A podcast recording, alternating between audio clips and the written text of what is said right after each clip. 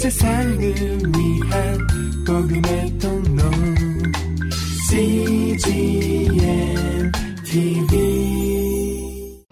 거룩한 것을 개에게 주지 말고 너희 진주를 돼지에게 던지지 말라. 그렇지 않으면 그것들이 발로 그것을 짓밟고 뒤돌아서서 너희를 무너뜨릴지 모른다. 구하라, 그러면 너희에게 주실 것이다. 찾으라, 그러면 너희가 찾을 것이다. 문을 두드리라, 그러면 너희에게 문이 열릴 것이다. 구하는 사람마다 받을 것이며 찾는 사람이 찾을 것이며 두드리는 사람에게 문이 열릴 것이다. 너희 가운데 자녀가 빵을 달라고 하는데 돌을 줄 사람이 있겠느냐? 자녀가 생선을 달라고 하는데 뱀을 주겠느냐? 너희가 악할지라도 자녀에게는 좋은 것을 줄 줄 아는데 하물며 하늘에 계신 너희 아버지께서 구하는 사람에게 좋은 것을 주시지 않겠느냐? 함께 읽습니다. 그러므로 모든 일에 네가 대접받고 싶은 만큼 남을 대접하여라. 이것이 바로 율법과 예언서에서 말하는 것이다. 아멘. 우리 서빙고를 담당하시는 반태효 목사님 나오셔서 말씀 선포하시겠습니다. 우리 박수로 환영하겠습니다.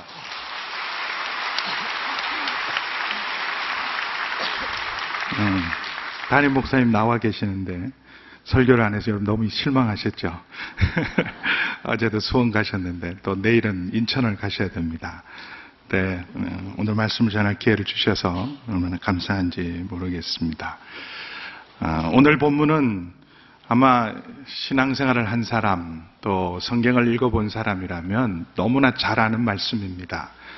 구하라, 찾아라, 두드리라, 아, 또 대접하라. 아, 사실은 설명할 것도 설교할 것도 없을 만큼 굉장히 쉬운 말씀이고 심플한 말씀입니다. 아, 근데 사실은 이대로 살려고 그러면 쉽지 않습니다. 아, 무엇보다도 우리가 열심히 구하고 찾고 두드리지만 정작 내가, 내게 정말 필요한 것, 내가 정말 찾아야 될 것, 지금 하늘문이 열리고 우리 인생문이 열리도록 기도하는데 도대체 내 인생에 뭐가 열려야 되는지도 잘 모를 수도 있습니다.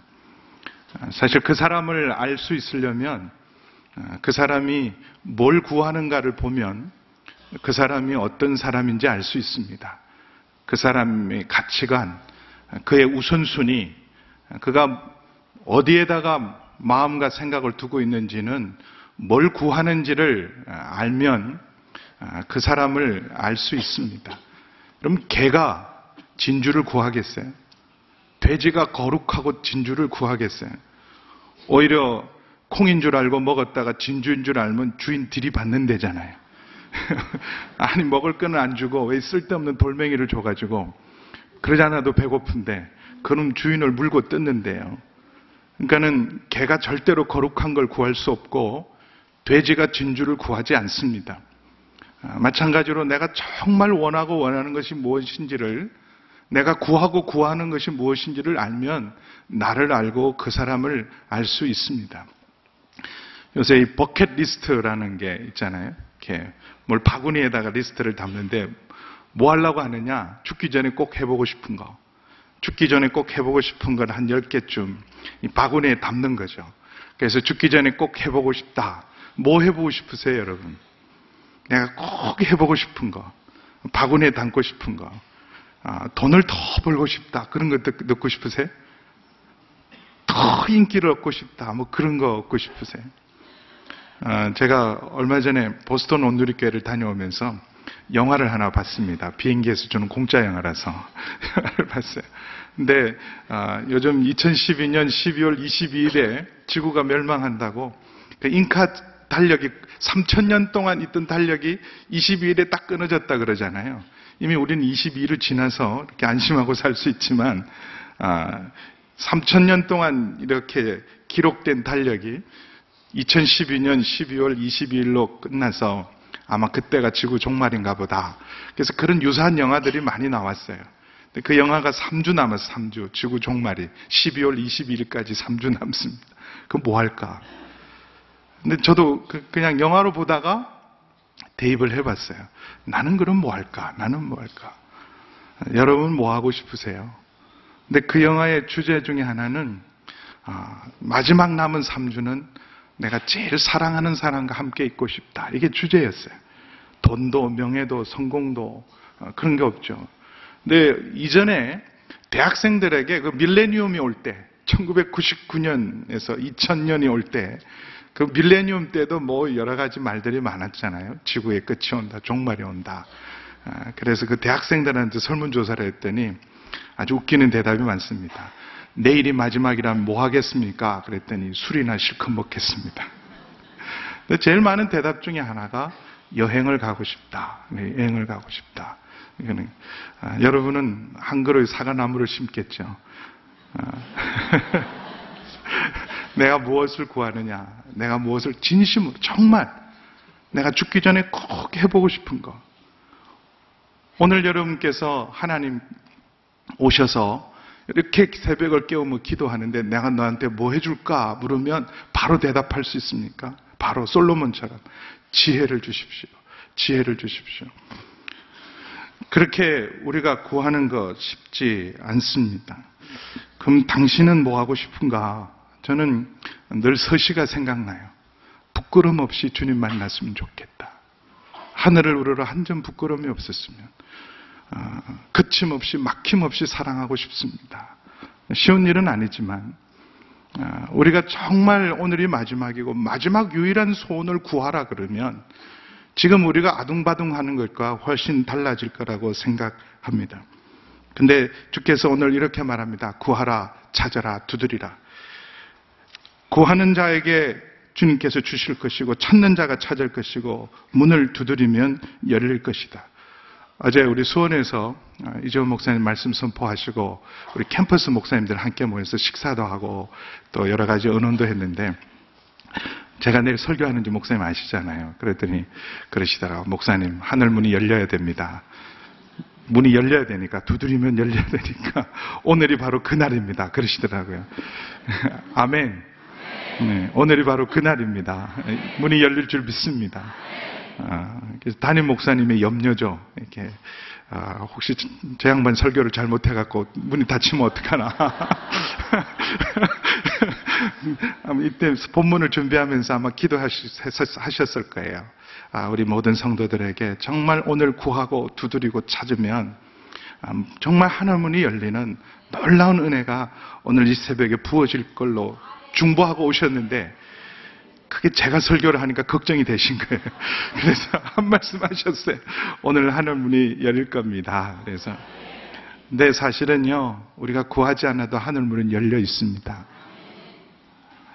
선악과를 따먹은 우리 모든 인류에게 하늘문은 닫혀 있었어요. 근데 그 하늘문을 여신 분이 바로 예수님이십니다. 구약에도 닫혔던 하늘문들이 간혹 열린 적이 있습니다. 저는 대표적인 게 바로 야곱에게 하나님께서 베델에서 만나주실 때 하늘문이 열립니다. 아, 여기가 천국의 문이구나. 천국의 문이구나. 아, 천국의 문이 바로 여기구나. 그래서 벳엘이라고 그랬습니다. 근데 그 천국의 문은 문이 열려도 그 당시 야곱은 그 천국 문을 향해서 그 계단을 올라갈 수가 없었어요. 대신 천사들이 내려왔어요. 구약에는 천국 문이 열려도 그 천국 문을 향해 올라갈 수가 없었습니다. 그러나 예수님께서 오셔서 세례를 받으시면서 제일 먼저 우리 인생을 향해서 열어주신 건 하늘문을 열어주셨어요. 그럼 세례를 받을 때 하늘문이 열리고 하늘문이 열리고 그래서 이제는 우리가 누구든지 예수 그리스도 안에 있으면 하늘문이 열린 인생인 줄 믿습니다. 나는 문이다 라고 말씀하셨어요. 나는 문이다. 나는 문이기 때문에 누구든지 그 생명의 문, 천국의 문 대신 예수 그리스도를 영접하고 그 안에 있으면 이미 천국 문이 열린 인생인 줄 믿습니다. 그러나 이렇게 열려 있어도 우리가 구해야 돼요. 찾아야 됩니다. 두드려야 돼요. 천국 문은 모두에게 열려 있지만 그러나 그 천국 문을 외면하는 사람들이 아직도 있습니다. 세상에 길이 있는 줄 알고 내가 지금 하고 있는 세상 끝들에 소망이 있는 줄 알고 열린 천국문을 두고도 천국문을 외면하고 여전히 세상의 문을 두드리는 사람들이 많습니다. 그럼 우리 자녀들 요즘 대학 가고 또 진로를 열심히 해서 기도합니다. 우리 자녀들의 인생길이 열리려면 좋은 대학 가야 합니다. 또 좋은 직장에 가야 합니다. 좋은 배우자도 만나야 합니다. 그러나 그렇게 하면 인생문이 열릴까요? 저는 진정 인생문이 열리려면 예수 그리스도를 인격적으로 만나야 돼요. 재수를 하더라도 비록 지금은 직장의 문이 열리지 않더라도 지금은 비록 결혼의 문이 열리지 않더라도 진로의 문, 직장의 문, 그 결혼의 문이 열리기 전에 먼저 해야 될 일이 있어요. 여러분 자녀들이 혹시 아직도 그 문이 막혀 있다면 여러분 자녀들을 위해서 기도 지금 하잖아요. 금식하면 사십 일을 기도하시잖아요. 이 사십 일이 지나면 자녀들에게 진로의 문이 열릴 줄 믿습니다. 취업의 문도 열릴 줄 믿습니다. 결혼의 문도 열릴 줄 믿습니다. 그러려면 똑바로 구하셔야 돼요. 뭐부터 해야 되느냐? 예수님 만나도록. 길은 예수님께 있어요. 예수님이 문이십니다. 예수님이 천국의 문이시고 생명의 문이세요. 우리 양의 문 대신 예수님을 우리 자녀들이 만나고 그 문 안에 있어야 인생길이 열릴 수 있습니다. 열면 닫을 자가 없고 닫으면 열 자가 없는 하나님 손에 있을 때 여러분 세상에 아무리 문이 닫히고 취업의 문이 어려워도 미안합니다. 굉장히 미안한 말이면 내 자리는 한 자리잖아요. 천대일, 만대일이라도 괜찮다니까요. 그렇게 말합니다. 하나님 많은 자리가 필요한 게 아니라 한 자리만 주세요. 그러면 돼요. 하나님 많은 남자들이 필요한 게 아닙니다. 한 사람만 주세요. 뭐 결혼하기 어렵다 그래도 나는 한 사람이면 되고 나한테는 한 자리면 되는 거예요. 그래서 정말 열린 문이신 예수님 안에 있고 길 대신 예수님 안에 있으면 우리는 이미 하늘 문이 열린 사람이고 인생길이 열린 사람임을 믿습니다. 기도에 대한 말씀을 예수님께서 이제 산상수훈을 마무리하면서 칠 장은 산상수훈의 결론에 이르고 있습니다. 오 장에서 시작했던 산상수훈이 칠 장에 되면 마무리가 돼요. 그러면서 다시 기도에 대한 말씀, 구하라, 찾으라, 두드리라, 기도에 대한 말씀을 다시 하셨어요. 이미 기도에 대한 말씀을 하셨어요. 너희는 중언부언하지 말라, 이방인처럼 구하지 말라, 사람 앞에 보이려고 기도하지 말라. 너희는 이렇게 기도하라. 주기도 도문을 통해서 기도를 어떻게 하는지를 가르쳐 주셨습니다. 근데 결론에 이르러서 다시 구하라, 찾으라, 두드리라 그랬을 때 그 설교를 듣고 있던 사람이 이제는 무엇을 구했을까요?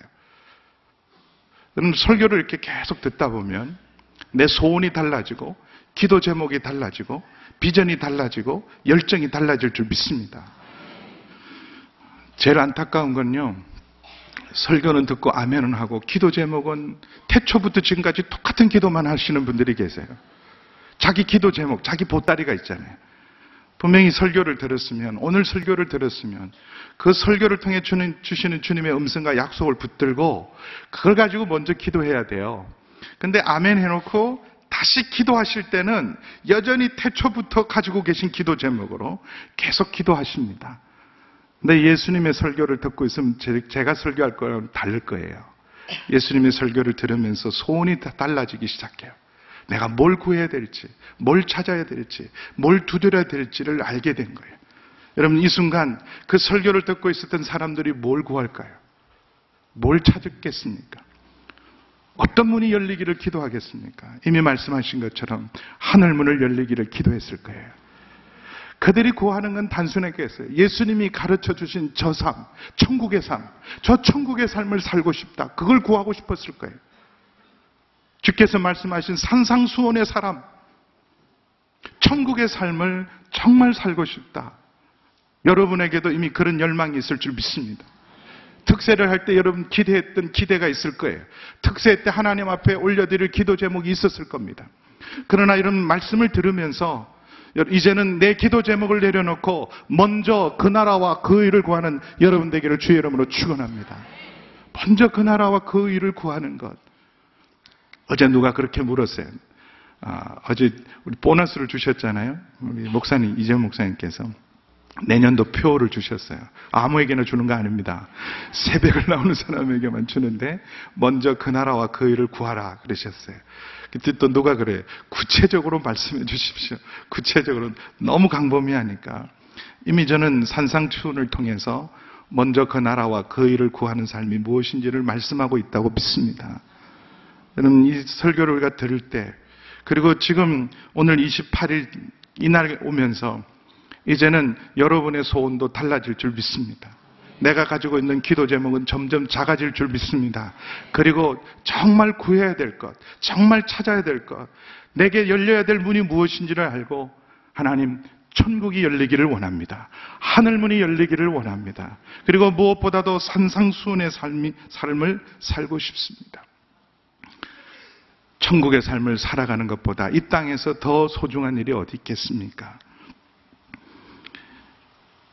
이런, 이런 천국의 삶, 이런 산상수훈의 삶을 살기 위해서 예수님이 구하라 찾으라 그러면서 오늘 주신 아주 중요한 말씀이 있습니다. 십일 절 한번 보시겠어요? 십일 절. 십일 절 시작. 너희가 악할지라도 자녀들에게는 좋은 것을 줄 줄 아는데 하물며 하늘에 계신 너희 아버지께서 구하는 사람에게 좋은 것을 주시지 않겠느냐. 구하라 찾으라 두드리라 우리에게 주시면서 하나님은 살아계시고 하나님은 응답하시는 하나님이시다.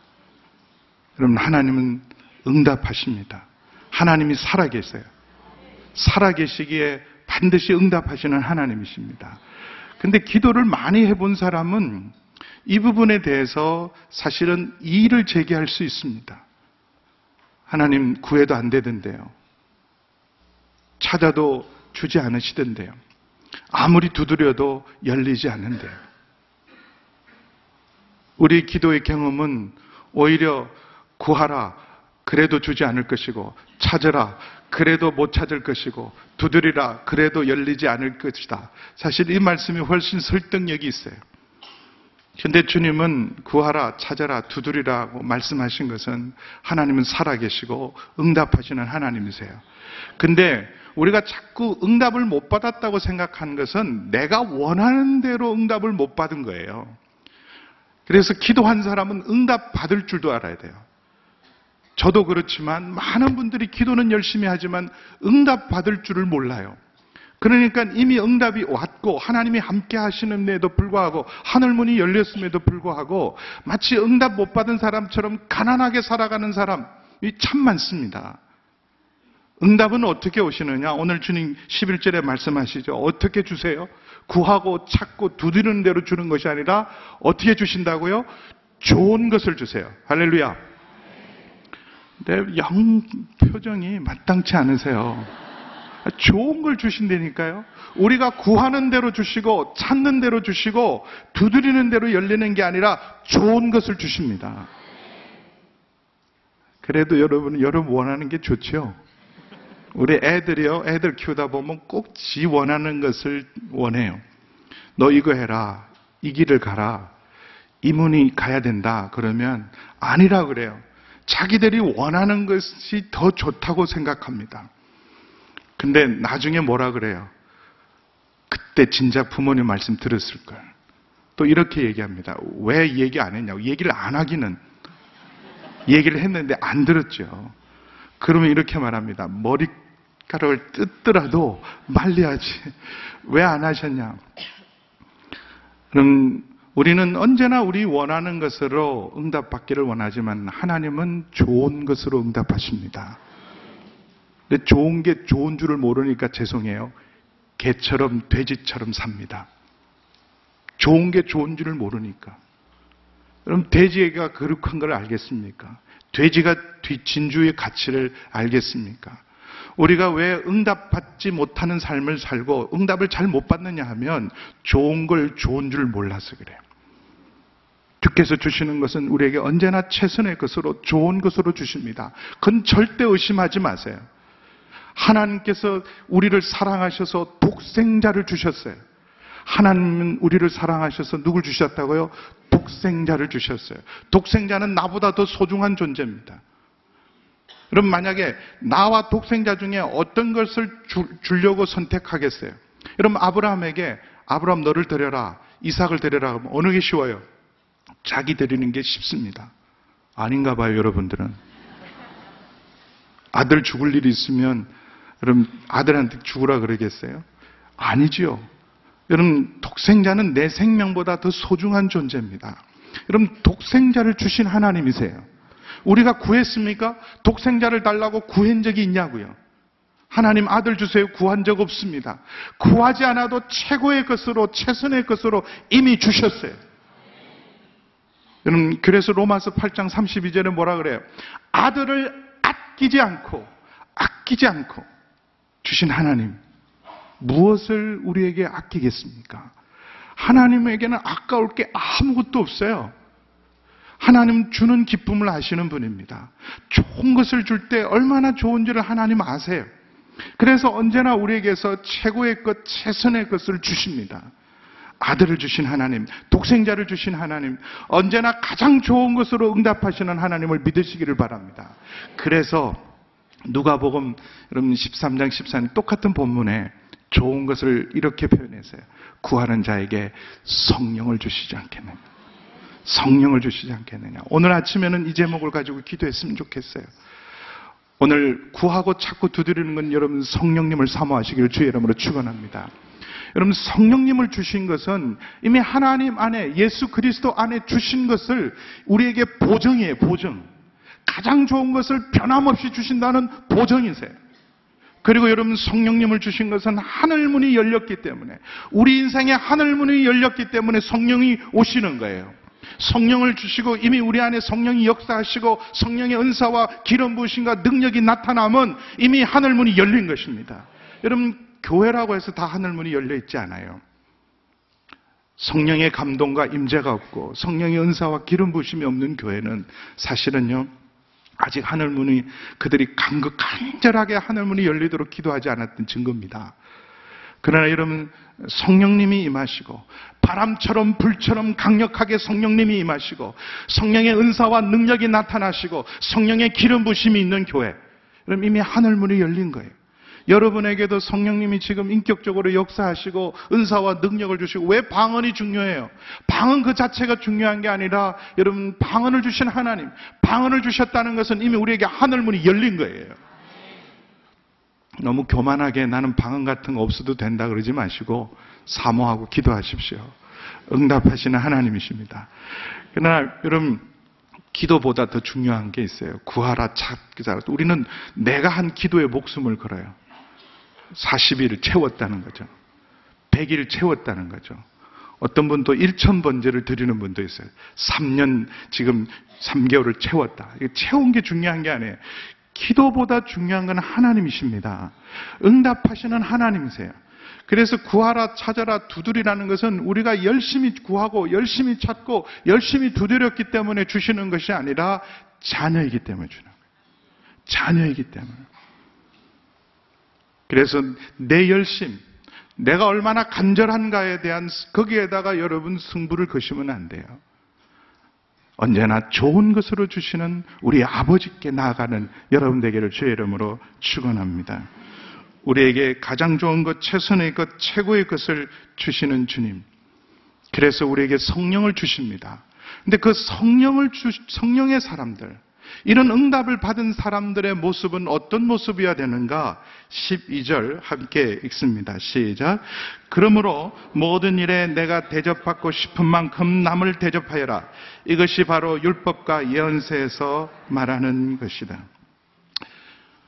우린 예수님의 설교를 들으면서, 산상수훈을 들으면서 우리 속에 새로운 소원이 생겼어요.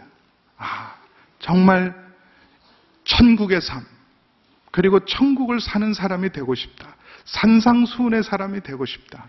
근데 그 산상수훈의 사람이 되는 가장 대표적인 모습, 한마디로 어떤 모습이 산상수훈의 사람의 모습입니까? 어떤 모습이 빛으로 소금으로 살아가는 삶의 모습입니까? 한마디로 대접하라 그래요. 대접하라. 얼마나 심플한 말씀입니까? 그래서 십이 절을 보면 결론이 막 지금 산상수훈의 어마어마한 말씀에 정말 하늘문이 열리고 보배로 말씀이 선포되고 있는데, 그러므로 모든 일에 내가 대접받고 싶은 만큼 대접하여라. 이것이 바로 율법과 예언서에서 말하는 것이다. 어떻게 생각하면 이게 전부입니까? 이렇게 말할 수 있어요. 이게 모두입니까? 이것이 율법과 예언서에서 말하는 것이다. 이것이 율법의 요약이에요. 율법의 정신입니다. 한마디로 하나님이 요구하시는 것, 율법의 정신은 무엇입니까? 또 산상수원을 한마디로 요약해 주십시오. 그러면 내가 대접받고자 하는 대로 남을 대접하라. 이것이 산상수훈의 요약이고 율법과 선지서의 요약이라고 말씀하세요. 얼마나 평범합니까? 또 어떻게 생각하면 지극히 상식적이죠. 여러분, 우리가 성령 충만한 사람은요, 지극히 사실은 정상적인 사람이에요. 산상수훈의 사람이 이상한 사람이 아니라, 특별한 사람이 아니라, 산상수훈의 사람은 지극히 정상적인 사람입니다. 제가 이번에 산상수훈의 말씀을 들으면서 새롭게 받은 도전 중에 하나가 있어요. 음, 산상수훈은 대단한, 정말 보배로운 말씀이고 천국의 삶을 사는 대단한 말씀이잖아요. 근데 그 대단한 말씀을 예수님은 아주 그냥 쉽게 말씀하셨어요. 우리에게 이렇게 크게 주의를 기울이지 않았어요. 물론 내일 보면 좁은 문이라고 말씀은 하시지만, 그러나 이런 마치 당연한 것처럼 말씀하시잖아요. 당연한 것처럼. 처음 이 설교를 하셨을 때 예수님이 아직 제자 훈련을 다 하지 않았어요. 예수님의 공생애를 처음 시작할 때 선포한 일종의 예수님 하나님 나라 운동의 대일대 강령을 설교하신 것이거든요. 대통령 당선자가 되어서 앞으로 내가 대통령직을 이렇게 수행하겠다, 이렇게 선언한 것처럼 메시아로서 예수님께서 이 땅의 삶을 어떻게 실현할 것에 대한 첫 예수님의 설교이십니다. 그러니까는 굉장하고 대단할 것 같지만요, 그러나 실상을 보면 지극히 정상적이에요.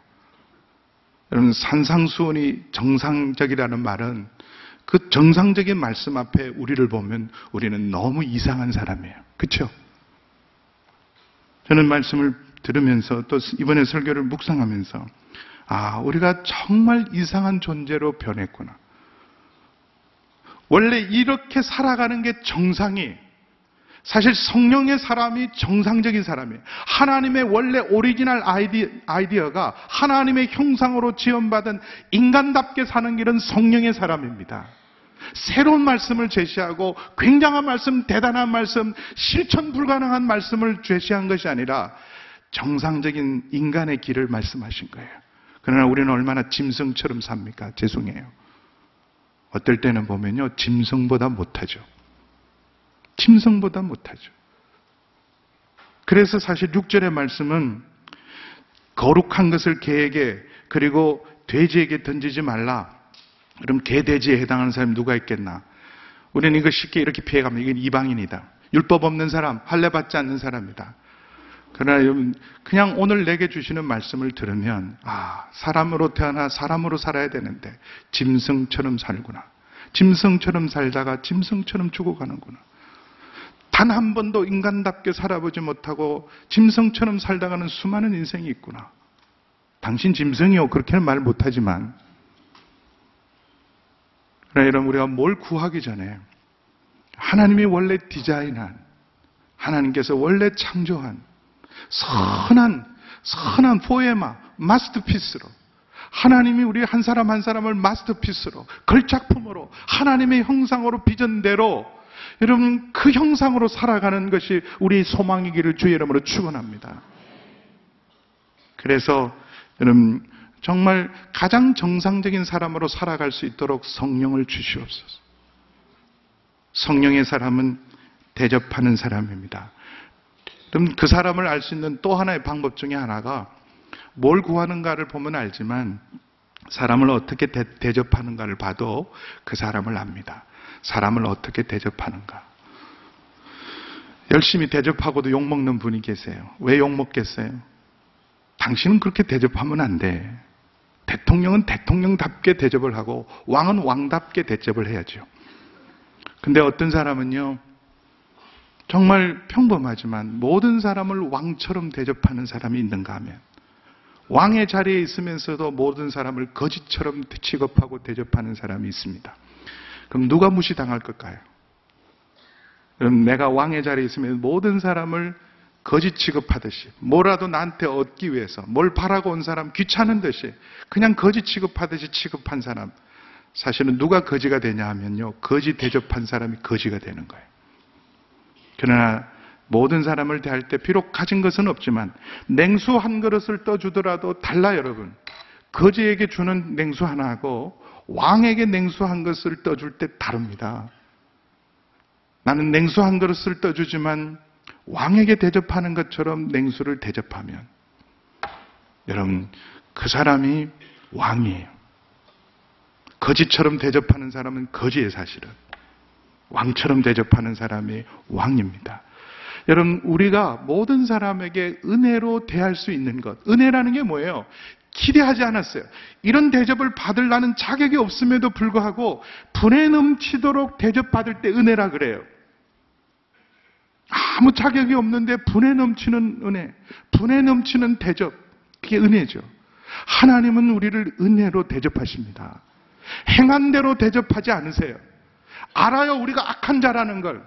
너희가 악할지라도 아십니다. 악할지라도 좋은 것으로 주세요. 은혜로 대접하십니다. 그런데 여러분 정말 우리가 은혜를 입은 사람, 은총을 입은 사람, 하나님의 은총을 입은 사람, 천국의 은총을 입은 사람이라면 우리가 모든 사람에 대해서 여러분 그 은총을 나누는 사람이 될 줄 믿습니다. 내가 어떤 사람인지, 내가 어떤 대접을 하고 있는지를 알면 우리 자신을 알 수 있습니다. 얼마나 망극한 은혜를 받았습니까? 하늘을 두루마리 삼고 바다를 먹물 삼아도 다 기록할 수 없는 망극한 은혜와 사랑을 받은 것이 우리들입니다. 여러분 우리가 받을 대접, 하나님이 착하게 우리를 대접하시면요, 우리가 받을 대접은 심판이요 지옥입니다. 죄의 값은, 죄의 값은 사망이요, 죄의 값은 심판이요, 죄의 값은 영원한 멸망이에요. 정확하게 하나님이 셈을 해서 우리를 대접하시면 우리가 받을 대접은요 전부 심판밖에 없어요. 그러나 우리가 악할지라도 우리를 은혜로 대해주시는 주님, 그렇게 은혜 받은 자이기 때문에, 그러므로 너희를 자녀처럼 대접하고 은혜를 은혜로 대접한 그 하나님의 사람, 천국의 사람, 성령의 사람이라면 누구든지 그 은혜 받은 만큼 대접할 때 천국이 열릴 줄 믿습니다. 여러분 사람에게 대접을 기대하지 마세요. 하나님이 우리를 이미 대접하셨고 그리고 하나님이 갚으실 줄 믿습니다. 내가 냉수 한 그릇 떠준 것도 주께서 잊지 않고 갚으십니다. 그러므로 사람을 만날 때는 이 사람한테 내가 어떤 대접을 받을까, 내가 뭘 얻을까, 그 생각을 내려놓으세요. 근데 이렇게 말하는 저도 제 속 깊은 곳에 그런 생각이 있어요. 누가 만나자 그러면요, 뭘 주려고 그러지? 그런 생각이 꿈엔들 없어야 되는데 있어요. 그래서 늘 그 마음을 다시 고쳐먹고 또 고쳐먹으면서 내가 만나는 이분에게 뭐라도 하나, 냉수라도 하나 떠드려야지, 사탕이라도 하나 떠드려야지, 드려야지. 돌아가신 이, 이 옥순 권사님 마지막 순간까지 예배를 드리셨는데 전 그 권사님 계신 자리에 꼭 인사하러 갑니다.